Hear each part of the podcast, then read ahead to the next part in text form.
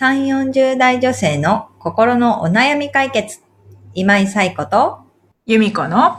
それ、わかる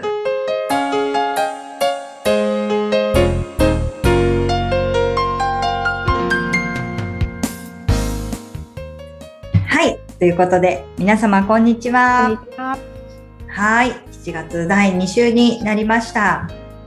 今、どんな季節なんですかね。季節って言ったらですけど、まあ夏なんですけど、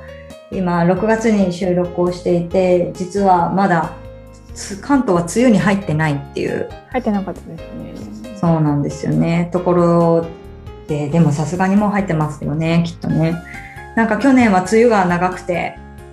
うん。4月まだうつうつとしていた気がします。うんコロナとかもあってね、外出もできないみたいな、うんやっとち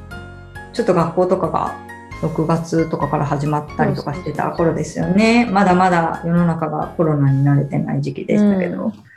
2年目、だいぶこう皆さん慣れているような感じですよね。うん。慣れてきたっていう感じで、2年目をどう過ごすかみたいなところではありますけれども。そうねうん。はいまあそんな中でもやっぱり、えーお悩みというのはいろいろと変わらず、うんコロナにね、影響されずにいろんなお悩みを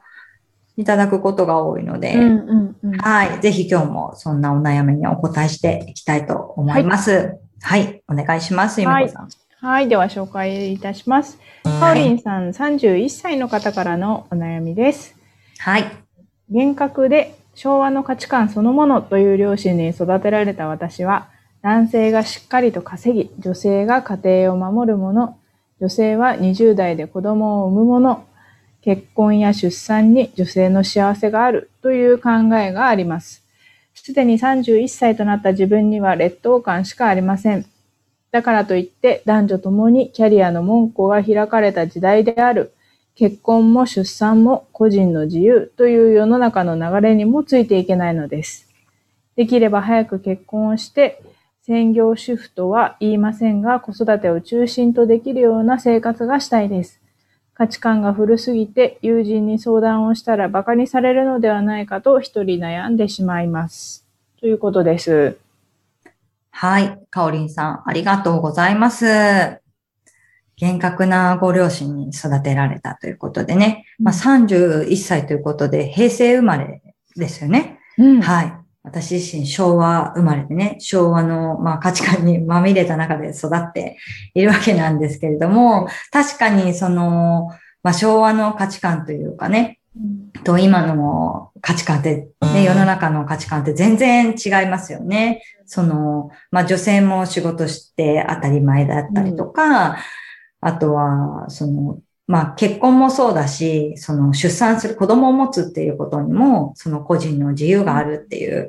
ところであったりとか、いうことで、その、まあ昔ね、自分たちがそういう価値観の中で育ってきたなっていうのとは、まあもう世の中の流れもガラッと変わっているなっていうことと、あと、いろんなね、価値観がこう受け入れられる世の中になっているんだなっていうのは本当に感じますよね。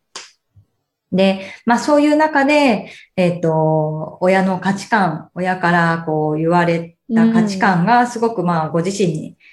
身についているっていうところで、まあ今の価値観とも少し相入れない部分もあって、まあ自分自身でも劣等感を抱くようなことがあるっていうことなんですけれども、えっと、ちょっと価値観とは違うんですけども、人の性格には、あ性格は4層構造にこうなってるってうん言われてるんです四ね。層、4つの層ってこと？うんそう、4つの層ですね。ちょっと卵をイメージしてもらうといいと思うんですけど、まあ真ん中の黄身みたいなところですかね。真ん中の角となるところが、あの、気質といって、まあ生まれ持った性格って言われてます。で、その周りを、えっ、と、気象という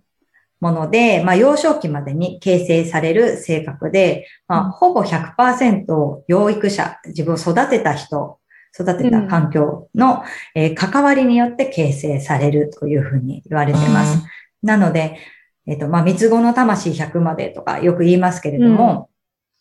割と変えづらい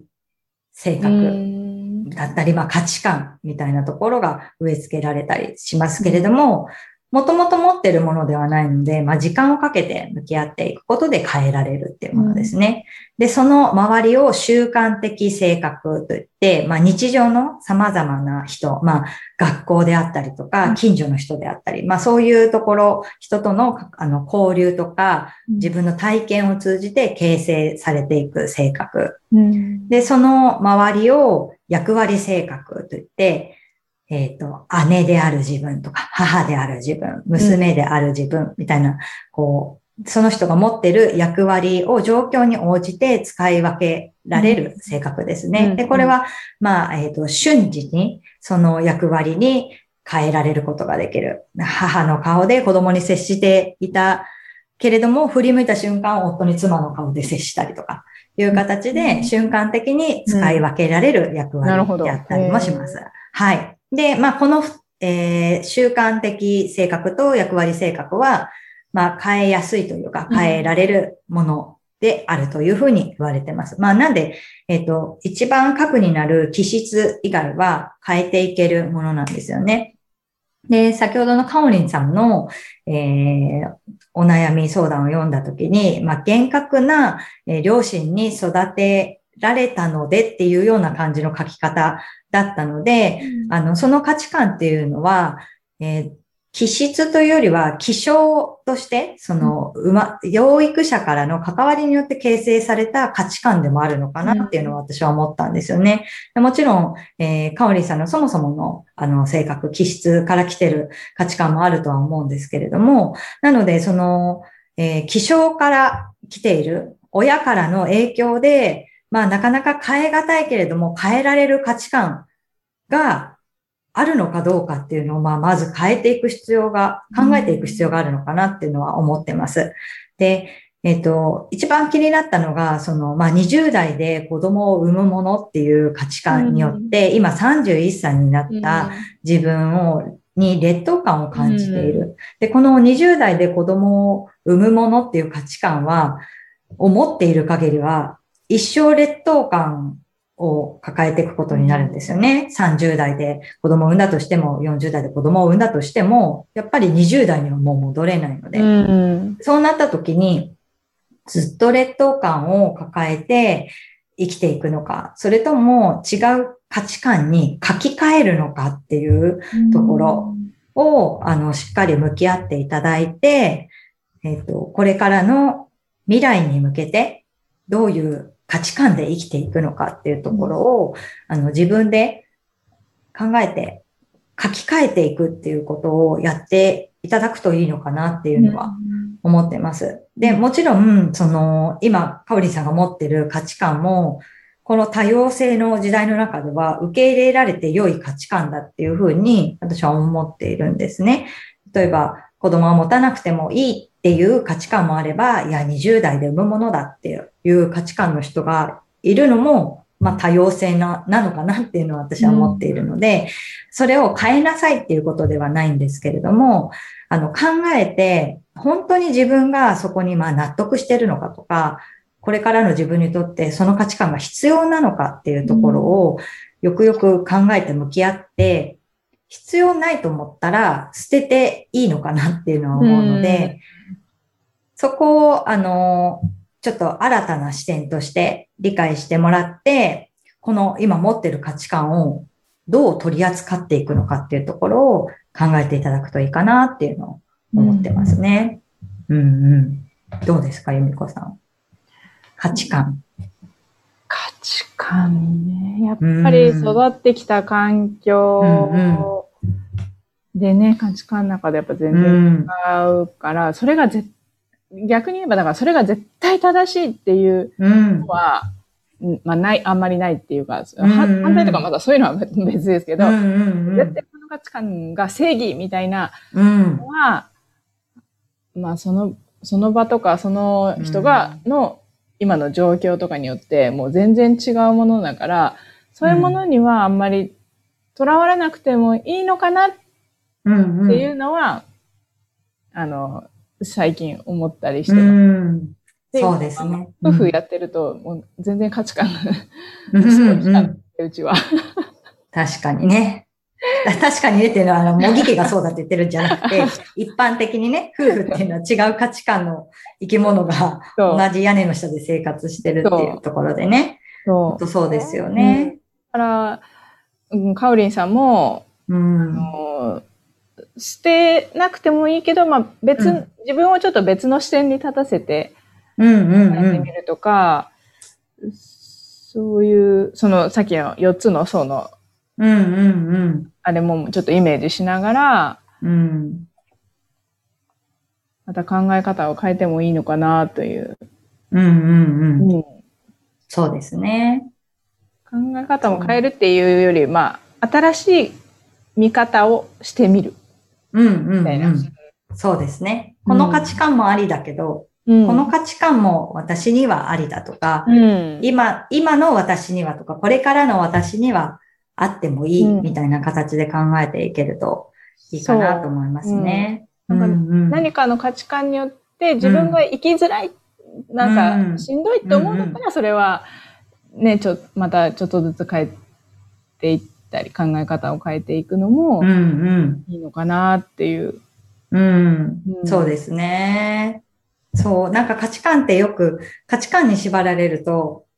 こうしなくてはとか、こうすべきだみたいになっていって、こうまあ、がんじがらめになっていくんですかね。それがすごい辛いですよね。うん。だから、まあ多分、こう、絶対に人生こうでなければいけないっていうものはないのかなと思うので、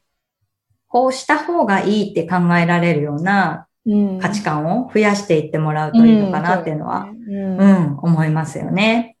はい。ということで、ちょっと、えっ、と、人の性格の4層構造のお話から、いろいろ考えてみましたけれども、かおりんさんもぜひご自身の価値観に今の考え方を活かしていただいたり、ちょっと見直していただいて、これから、あの、よりよく生きていけるようになるといいかなと、ねはい、思います。ありがとうございました。ありがとうございます。はい。ということで、えーこのポッドキャストでいろんなお悩みを募集しておりますので、はいゆみこさん、そのお悩みのお寄せ方をお願いいたします。はい。えー番組では皆さんからのお悩みをお待ちしております。番組ポッドキャストホーム画面にリブラボラトリー公式 LINE の URL を載せています。そちらを登録後、メニュー画面よりお悩みをお寄せください。皆様からのお悩みお待ちしております。はい、お待ちしております。ということで、えっ、と、もしかしたらまだ強いかもしれないんですけれども、また一週間、気持ちよくね、元気に過ごして、はいはい、行きたいと思います。それでは、また来週、さようならさようなら。